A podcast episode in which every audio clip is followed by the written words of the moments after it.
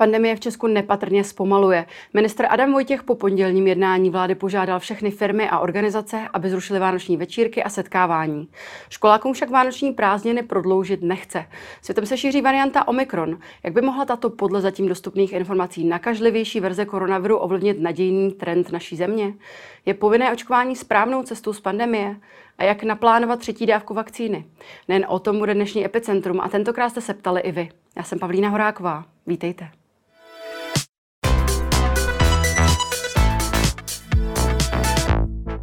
Ve studiu vítám epidemiologa, bývalého ministra zdravotnictví a poradce prezidenta České republiky Miloše Zemana, Romana Primu. Dobrý den. Dobrý den. Dnešní díl Epicentra je speciální, dotazy vám nebudu pokládat jen já, ale zprostředkovaně i naši diváci. Předem jsme jim nabídli možnost, aby se vás zeptali a těch dotazů přišlo opravdu mnoho, tímto bych našim divákům chtěla za to poděkovat. Na ty nejčastější otázky tady budeme společně se pokusit najít dneska odpovědi. Ale pojďme hned na začátek uh, se podívat na aktuální data o covidu. Um, Epidemie koronaviru v Česku opět zpomalila. V pondělí laboratoře odhalily 15 541 nakažených, zhruba o 2 000 méně než před týdnem. Denní nárůst nových případů tak v tom mezitýdenním srovnání klesl po páté v řadě. V nemocnicích je momentálně 6 520 pacientů s covidem, z toho 1009 je ve vážném stavu. Takže na grafu, kde vidíme denní přehled aktivních případů s onemocněním COVID-19, který reportuje tu situaci s týdenním spožděním, protože dochází k validaci a uzavírání případů krajských hygienických stanic a ta čísla se ještě postupně mění. Vidíme, že ta vlna tento rok je opravdu vysoká, mnohem větší než ty vlny předtím. Um, jak jste vy spokojen s tím vývojem? Dalo by se říci, že ta opatření momentálně zabírají? No, těžko může být člověk spokojen s vývojem, když tady máme 15 nebo 20 tisíc případů. Eh, to je eh, záležitost, která eh, logicky vychází z toho vývoje a když se díváme na ten graf, tak on odpovídá tomu, kolik tady je v podstatě nově detekovaných pozitivních jedinců a to, co nás logicky musí zajímat více, je dopad vlastně tohoto do nemocnic a tady vidíme, že Eh, ta vlna je samozřejmě největší, eh, ale do nemocnic eh, propadá v podstatě méně pacientů, než tomu bylo v těch loňských vlnách. To znamená, je zřejmé, že zvládáme léčbu toho nemocnění podstatně lépe a to, že podáváme včas protilátky, to, že dáváme včas pacienty na kyslík, vede k tomu, že samozřejmě ta zátěž je mnohem menší, než tomu bylo při těch předcházejících vlnách. Na druhou stranu, ta čísla, byť v tuto chvíli jsou klesající, tak ještě nás úplným optimismem naplnit nemohou, protože tady je stále obrovská populační zátěž, to znamená, když jsme eh, někde procentuálně v pozitivních vzorcích nad 30, tak to znamená, že eh, zatím tu epidemii úplně nekontrolujeme, může dojít kdekoliv zase k nějakému zedmutí. Mm-hmm. A to, co je ještě větším problémem, je, že eh, ta projekce do zatížení nemocnic má spoždění nějakých 5 až 10 dnů, takže v tuto chvíli my ještě nevidíme ty poklesy v nemocnicích, byť vždycky o víkendu ten pokles je, protože se více propouští, ale pak zase eh, ty nové případy jsou přijímány, takže ta zátěž na jednotkách intenzivní péče v posledních několika dnech poměrně stabilizovaná, je lehce přes tisíc. Mm-hmm. Viděl byste tady důvod k nějakým eh, přísnějším opatřením, teď je nějakým způsobem nastavit před Vánoci? Eh, já si myslím, že to, co je klíčové, je spíše dodržovat ta pravidla, která tady byla nastavena a Eh, soustředit se na to, abychom my sami eh, měli nějaká vnitřní pravidla, která nemusí být složitá, která se víceméně odvíjejí od toho, abychom se nestýkali na úplně blízkou vzdálenost s cizími lidmi, abychom byli opatrní, protože takto se ta nákaza šíří a ukazuje se, že to je asi největší problém a to, že dochází v tuto chvíli k poklesu, přestože tady nebyla nějaká úplně dramatická opatření a ta opatření, která byla přijata, tak se samozřejmě budou promítat do těch křivek ještě později. Eh, také podle mého důkaz toho, že lidé pochopili, že tady je zase nějaký problém a druhá věc je, že v té populaci klesá počet eh, vnímavých osob a eh, tak říkajíc, když se budeme pod, pořád takto těsně stýkat, tak ono za chvíli nebude koho nakazit, protože buď ti lidé budou očkováni a ti se samozřejmě do těch nemocnic dostávají podstatně méně, anebo to budou lidé, kteří to nemocní prodělali. Mm-hmm. Máme tady ale variantu Omikron, a ta je již ve 45 zemích světa. Rozeberme ji podrobně, ale na úvod bych se zeptala, řekněme laicky, vnímáte tuto variantu spíše jako hrozbu, anebo naději, která má potenciál tu pandemii ukončit, jak jste zmiňoval v jednom z rozhovorů pro Blesk?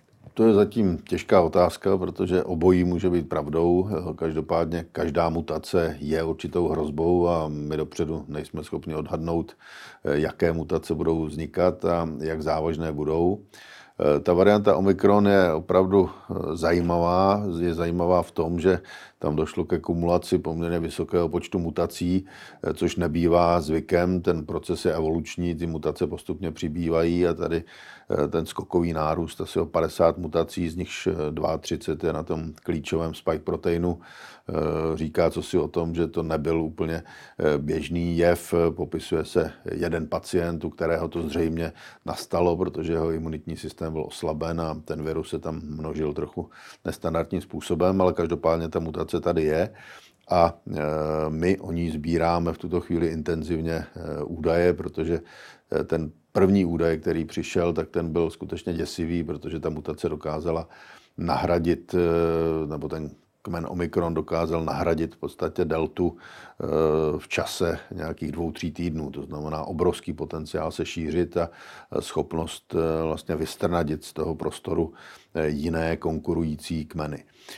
Na druhou stranu pak přišla pozitivní zpráva v tom, že ty případy jsou nemocné trochu jinak, než eh, my to známe z toho klasického covidu, takže tady není ten plicní syndrom. Eh, ti lidé mají zpravidla bolesti hlavy, jsou eh, významně unavení a objevují se tam problémy s vysokým tlakem, ale jinak zatím nejsou zaznamenány úplně těžké případy a to je věc, která se teď intenzivně ověřuje i v jiných zemích, protože z té Afriky tam je jiná rasová skladba, je tam jiný samozřejmě věkový průměr a pokud by se potvrdilo, že eh, to onemocnění bude probíhat mírně, tak by eh, mohlo dojít skutečně k tomu, že tato varianta by vytěsnila ty závažné klinické formy a mohli bychom tady poměrně lehce přijít k imunitě, aniž bychom riskovali, že nás to onemocnění buď zabije, nebo nám zanechá nějaké těžké komplikace. Já bych to přirovnal k situaci, kterou máme mezi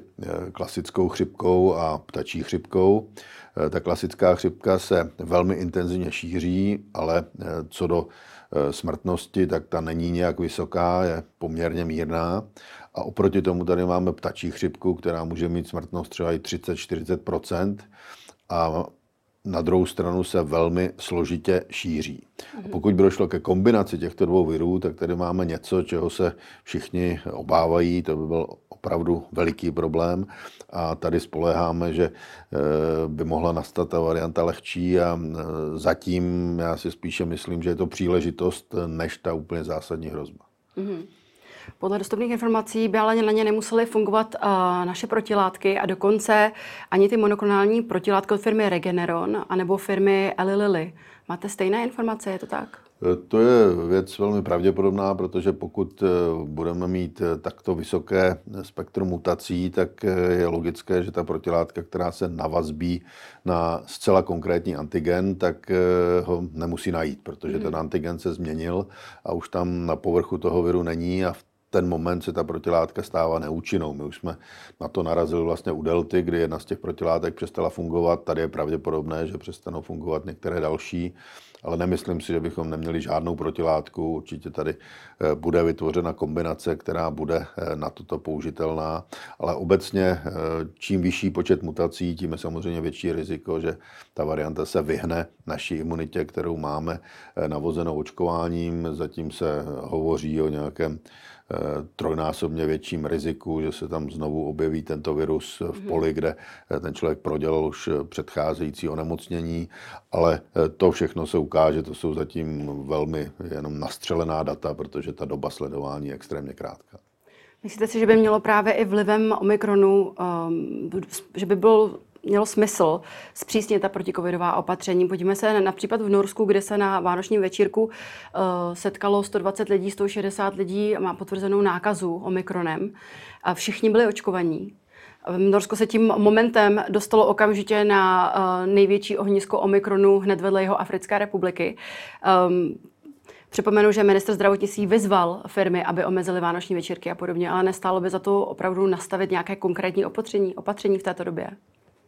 Tak eh, o tom asi není sporu, protože každá takováto kontaktní akce je velmi riziková. U toho Omikronu eh, vidíme schopnost se šířit ještě eh, mnohonásobně vyšší, než byla u Delty a u Delty si pamatujeme, že to bylo dva a půlkrát tolik, co ta předchozí varianta, to zná celý ten proces se nebývale zrychluje a podívám-li se na ta první dvě letadla, která přiletěla do Holandska, tak na jejich palubě bylo 60 pozitivních jedinců na Omikron, to znamená, že se tam museli nakazit velmi intenzivně a Eh, takovéto večírky logicky k tomu mohou vést. Eh, zatím ale ta informace neznamená nic o tom, eh, jestli jsou nějak závažně nemocní, oni jsou zachyceni jako pozitivní a od toho by se celý ten proces měl odvíjet. Mhm. Pokud by se zjistilo, že ty případy budou závažné, tak by to znamenalo obrovské zpřísnění opatření i v té vánoční době a snaha eliminovat kontakty, protože to šíření je skutečně neuvěřitelně rychlé.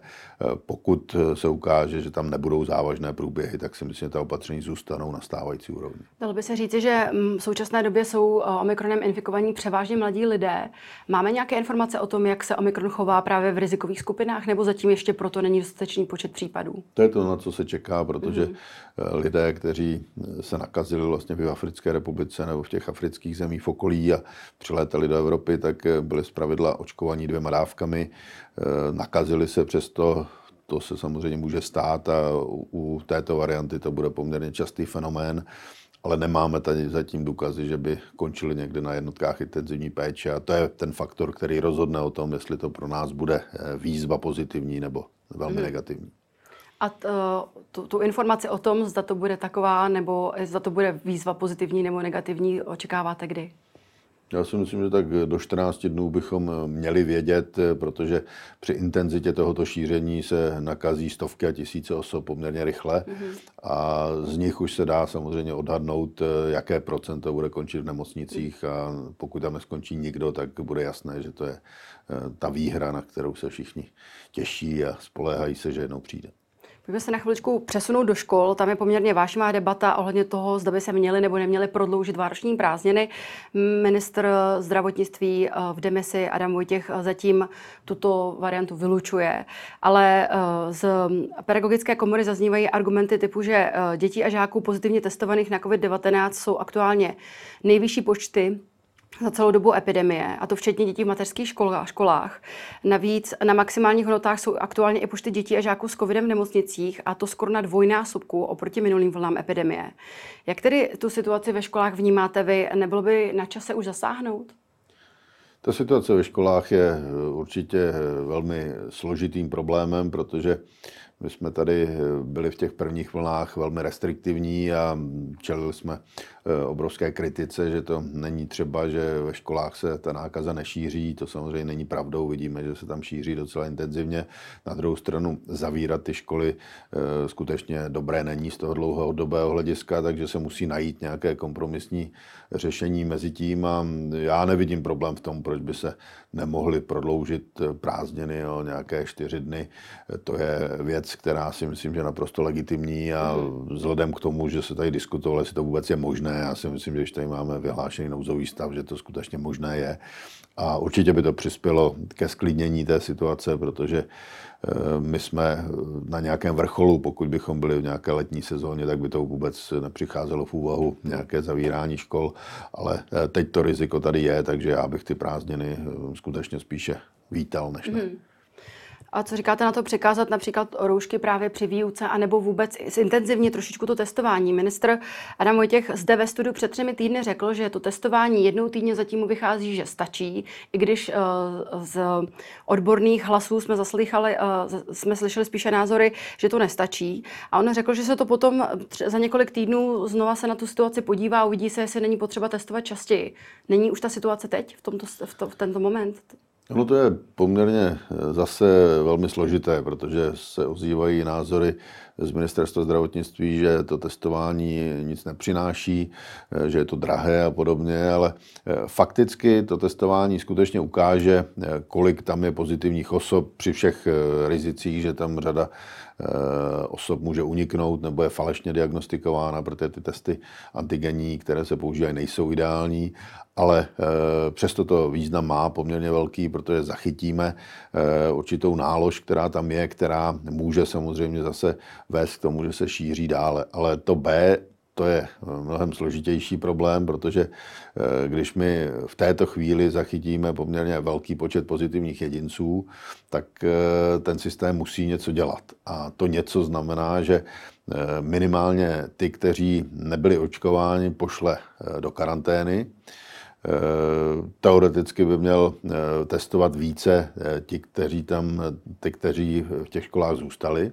A druhá věc je, že když je pošle do karantény a e, ty pozitivní pošle domů do izolace, tak e, kdo se o ně bude starat, protože e, v ten moment tam zůstávají s nimi rodiče, rodiče chtějí chodit do práce, takže možná požádají své prarodiče a tím pádem se ti prarodiče dostávají do kontaktu a celé to je trochu začarovaný kruh, takže úplně jednoduché řešení, že všechny otestujeme, intenzivně budeme testovat každý druhý den a všechny z těch škol vytáhneme, tak by mohlo znamenat, že to poměrně dramaticky dopadne na jejich rodiny a možná, že nebude dostatek kapacity, jakým způsobem je vlastně hlídat. Hmm. Diváci se často ptali eh, na to, jaká je predikce, kdy bychom mohli odložit respirátory a roušky. Pokud zapátrám v paměti, eh, tak si vzpomenu na to, že eh, minister Vojtěch o tom hovořil, že ty respirátory bychom mohli sundat v momentě, kdy budeme mít proočkovanost zhruba 70% Souhlasil byste s tím, nebo jak to vidíte do budoucna? Já myslím, že ta čísla zmiňovat není úplně smysluplné, mm. protože my jsme v situaci, kdy tady máme virus, který vyvolává onemocnění, proti kterému, když získáme imunitu, tak ta imunita není takzvaně sterilní. To znamená, lidé, kteří jsou očkováni, tak ten virus mohou přenášet, mohou ho vylučovat. Takže není číslo, které by řeklo, přestáváme se bát, protože nikdo nemůže vyloučit. To číslo by muselo být 95 nebo více procent. Znamená, to je nereálné dosáhnout v tuto chvíli. Eh, proto eh, si myslím, že eh, pokud nebudeme vysvobozeni v vozovkách tím, co může přijít v té mutaci, která bude velmi rozšířená a nebude mít nějaké závažné formy, což by samozřejmě vedlo k tomu, že tu příští sezónu už roušky můžeme odložit, protože tak to, eh, to proběhne v klidu. Eh, tak eh, teď minimálně do prázdnin ty roušky neodložíme, protože tady budeme v nějakém napnelismu, jaké varianty tady budou a proti té deltě to zatím jinak dělat nemůžeme. Samozřejmě pokud by byla proočkovaná populace poměrně masivně, to znamená téměř 95 tak bychom ty roušky sundat mohli, protože by tady nedocházelo ke kontaktu mezi očkovanými a neočkovanými. To je v tuhle chvíli největší problém, protože eh, ten se projikoval i do těch škol zmiňovaných. Pokud tady máme proočkovaného učitele a testované negativní žáky, které jsme neočkovali, tak je logické, že tady může docházet k přenosu a to skutečně eh, vede k tomu, že tam potom vzniká spousta lokálních ohnisek. Mm-hmm. Jak tedy typujete ten další vývoj pandemie? Už jsme to tady trošičku dneska nastínili. Um, asi minulý rok jsme všichni doufali, že letos budeme slavit Vánoce bez zaplněných nemocnic a těch rekordních čísel nakažených. Nehrozí nám, že tady příští rok budeme se tady společně dívat na graf, kde bude ještě delší vlna, protože zkrátka přišla ještě infekčnější, možná i nebezpečnější mutace? Nebo kdyby se potvrdila ta teorie, o které jsme hovořili, že by Omikron mohl být infekčnější, ale méně nebezpečný, znamenalo by to, že to už, to už je ta tendence, že koronavir je na ústupu? To, co říkáte, jsou dva póly eh, jakýchsi predikcí a obojí to může být pravdou. Eh, ono z pravidla eh, ty polární predikce se nenaplní, je to vždycky někde mezi, takže na škálách šedi můžeme říci cokoliv a ono se ukazuje, že u tohoto viru nemá smysl dělat nějaké dlouhodobé predikce, protože on se chová poměrně nevyspytatelně, zatím neumíme ovlivnit matku přírodu tak, abychom mi nařídili, jak ten virus má zmutovat a z toho důvodu budeme samozřejmě eh, velmi bedlivě očekávat, co se stane, jakým způsobem se ten virus bude vyvíjet a říkám, teď je skutečně šance, že by se to mohlo vyvíjet tím správným směrem, ale nechceme ještě předbíhat, uvidíme za pár dnů. Mm. V další části Epicentra se společně podíváme na téma, které v současné době stále více rozděluje českou společnost a tím je očkování.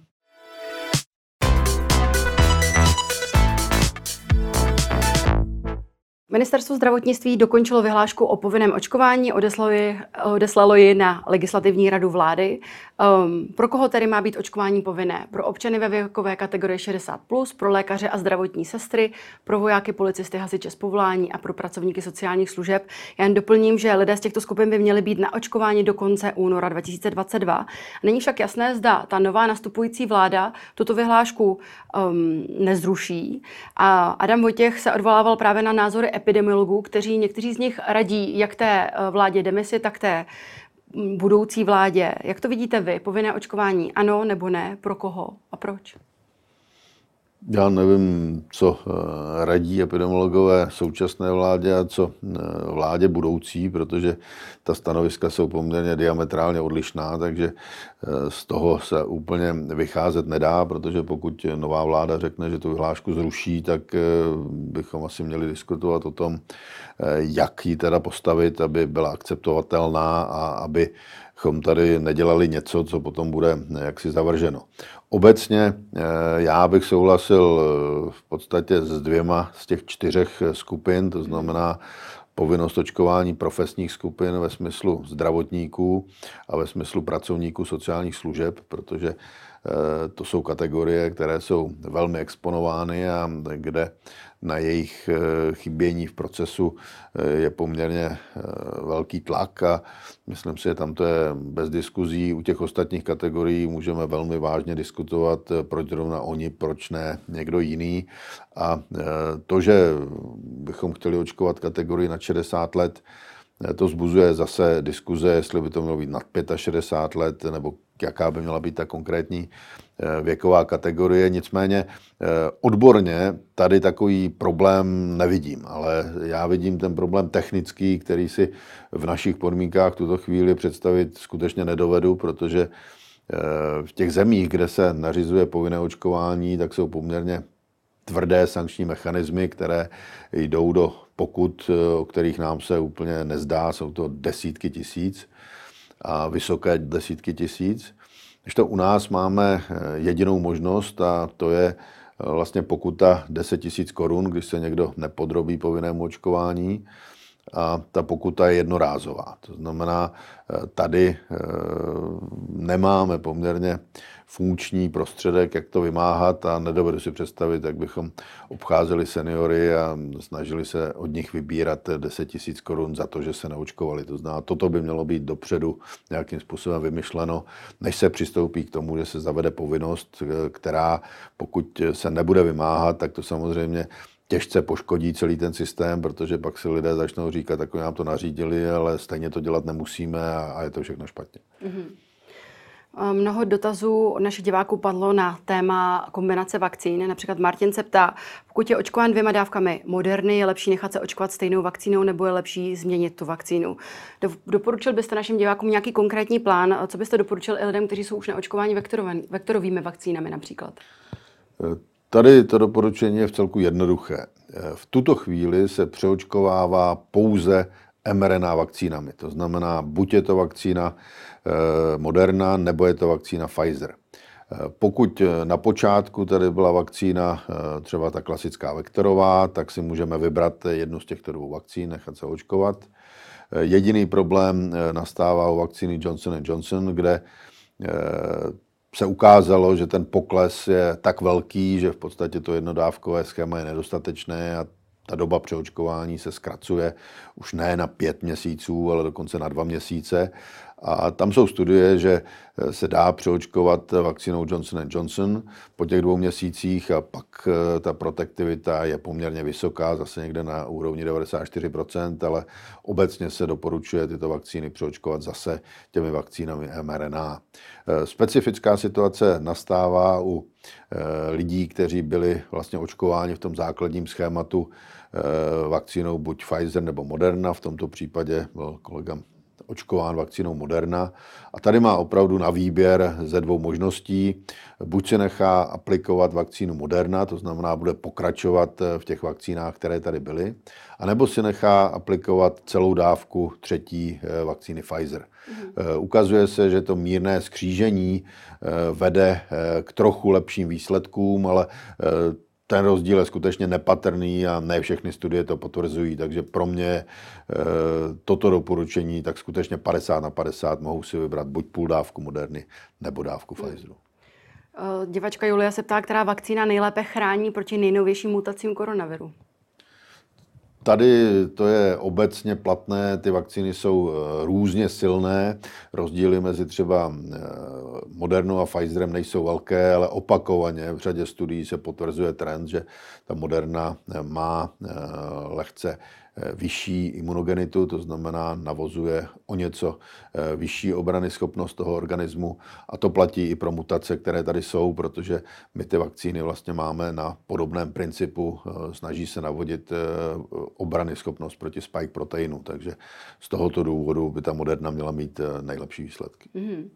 Velmi častá byla i otázka na dostupnost vakcín firm Novavax, Valneva a Sanofi. Ministr Vojtěch na podělení tiskové konferenci uvedl, že Česko má předobjednáno 370 tisíc dávek Novavaxu.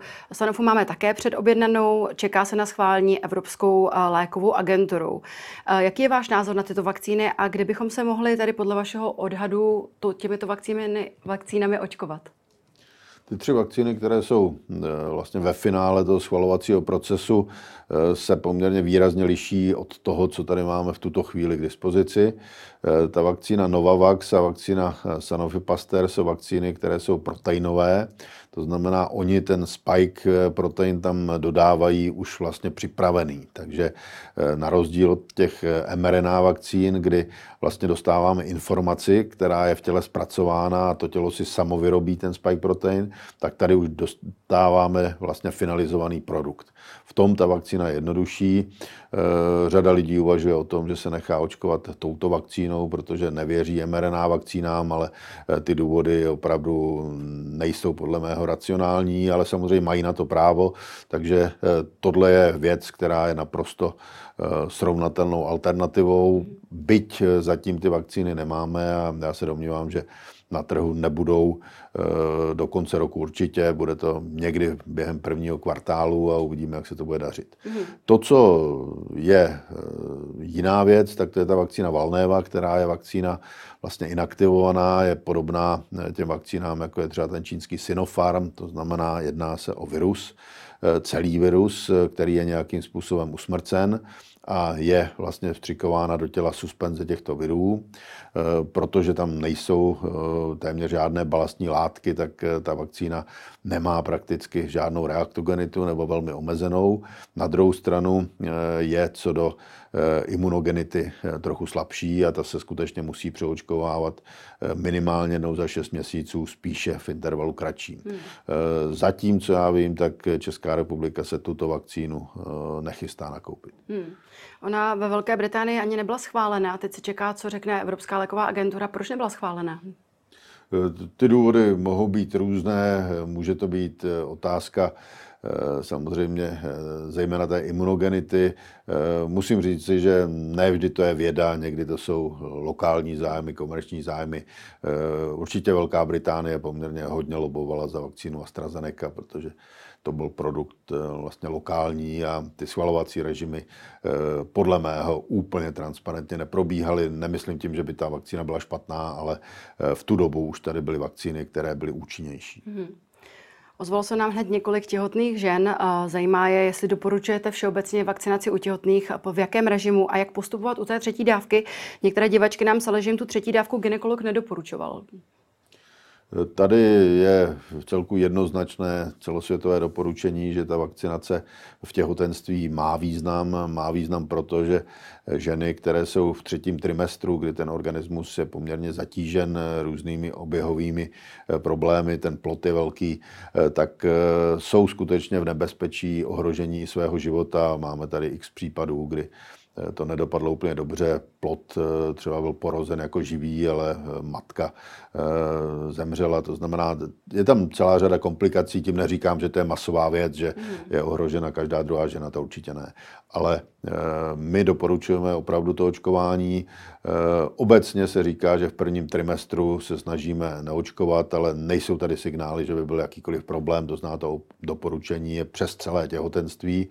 Eh, ale pokud eh, ty ženy nějakým způsobem váhají, tak určitě se mohou očkovat v druhém, třetím trimestru a eh, já doporučuji i tu třetí dávku, protože my tady jasně vidíme, že pokud ta žena byla očkována prakticky před těhotenstvím a teď se dostává do situace, že více než 6 měsíců od té dávky druhé, tak ona příliš chráněna nebude. Vidíme, jakým způsobem to dopadá. V nemocnicích je řada osob, která byla očkována druhou dávkou, nestihla tu třetí dávku nebo dostala třetí dávku a byla ještě v pásmu, kdy ta třetí dávka se neuplatnila. To znamená, tady já opravdu doporučuji nechat se očkovat tou mhm. třetí dávkou. Mnozí diváci nám zasílali konkrétní hodnoty hladin protilátek a ptali se na načasování třetí dávky. Jak tedy souvisí ta hodnota protilátek a to načasování? Um, existuje vůbec určitá hladina, při které byste doporučil s tou třetí dávkou počkat? Tady je třeba si uvědomit eh, věc, která je pro tu laickou veřejnost nesmírně komplikovaná, a to je to, že my tady nevíme konkrétní hladinu, která by nás měla chránit. A ta situace je složitější a složitější v tom, že čím tady více máme eh, ty varianty, které jsou vzdálené od té původní, tak logicky ta vakcína je úplně dobře nekreje. Ty varianty se snaží vymanit z toho vlivu té vakcíny. A e, pak tady máme, e, když změříme ty hladiny protilátek, poměrně vysokou hladinu, ale ono se ukáže, že z těch mnoha protilátek, které jsou v tomto balíku zachyceny, e, funguje třeba jedna pětina, jedna šestina jenom. Mm. Takže z tohoto důvodu není úplně smysluplné se orientovat na měření hladin protilátek po klasickém očkování.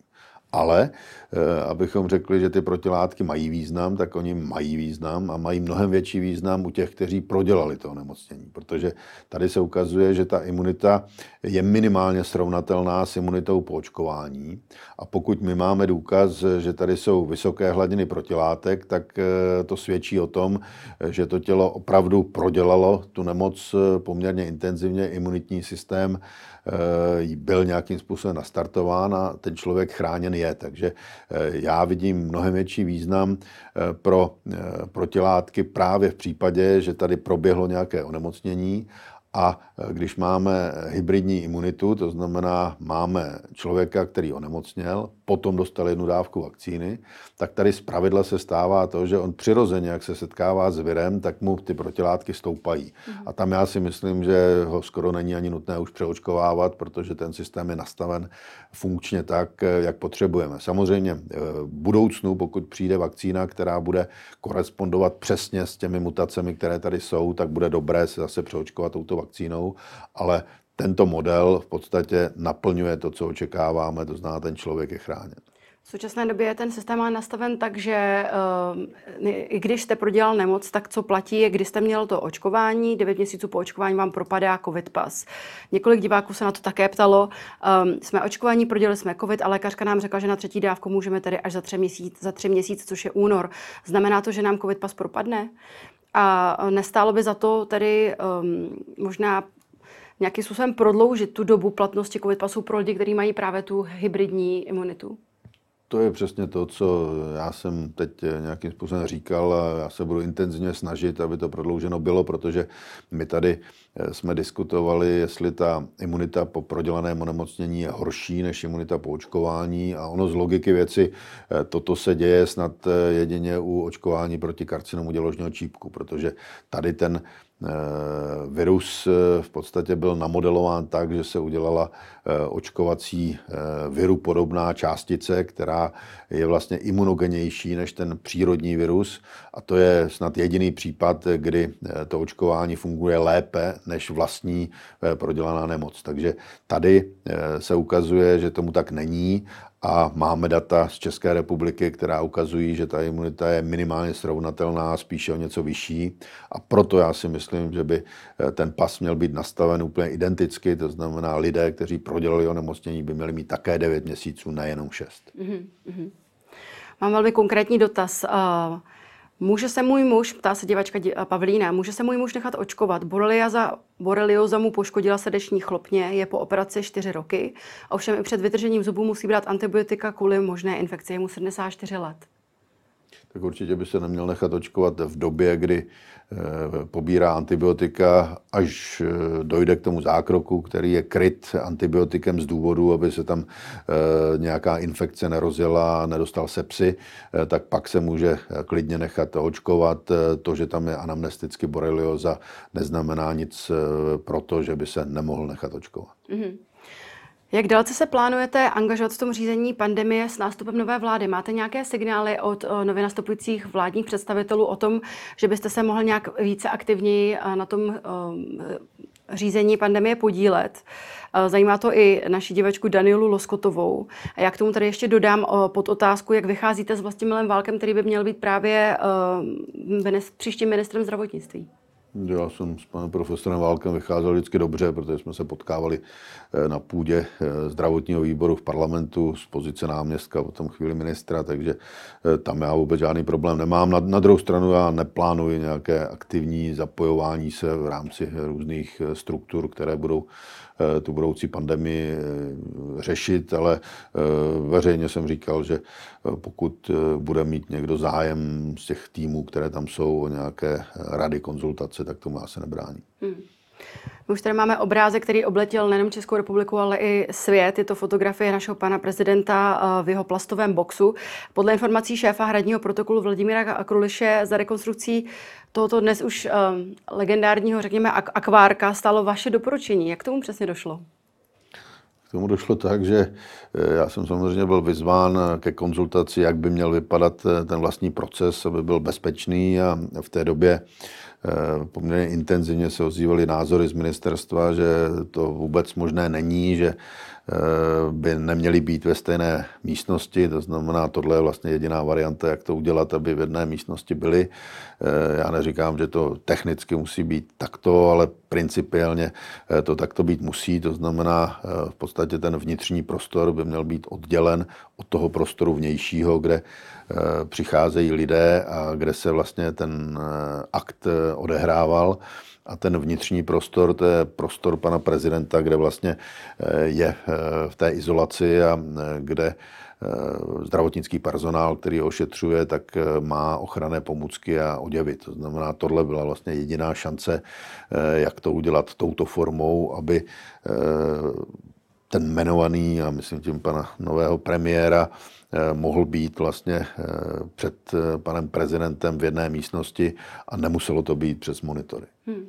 Jasné, že vy nemůžete mluvit konkrétně o detailech zdravotního stavu pana prezidenta, přesto se zeptám, mohl byste nám prozradit, zda se jeho stav zlepšuje a, a jeho diagnoza, myslíte si, že bude vyžadovat nějaké další hospitalizace?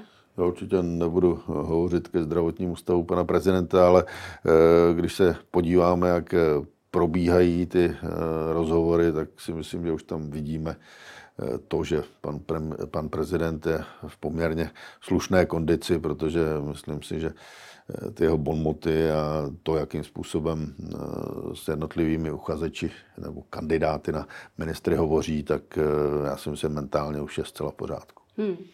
Na závěr dnešního pořadu mám pro vás otázku diváka Milana Bitnera, kterou zajímá, kdy jste se naposledy smál tak, že vám tekly slzy.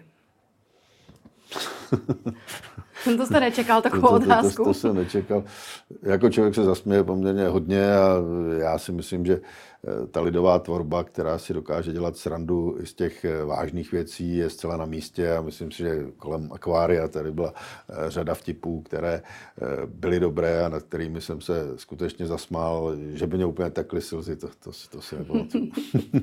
mě by tedy zajímalo, jakým způsobem budete dnešní, ne dnešní, letošní Vánoce slavit a co si přejete pod stromeček? Tak já si myslím, že Vánoce slavíme prakticky každý rok stejně v kruhu rodinném, v kruhu široké rodiny bych to nazval.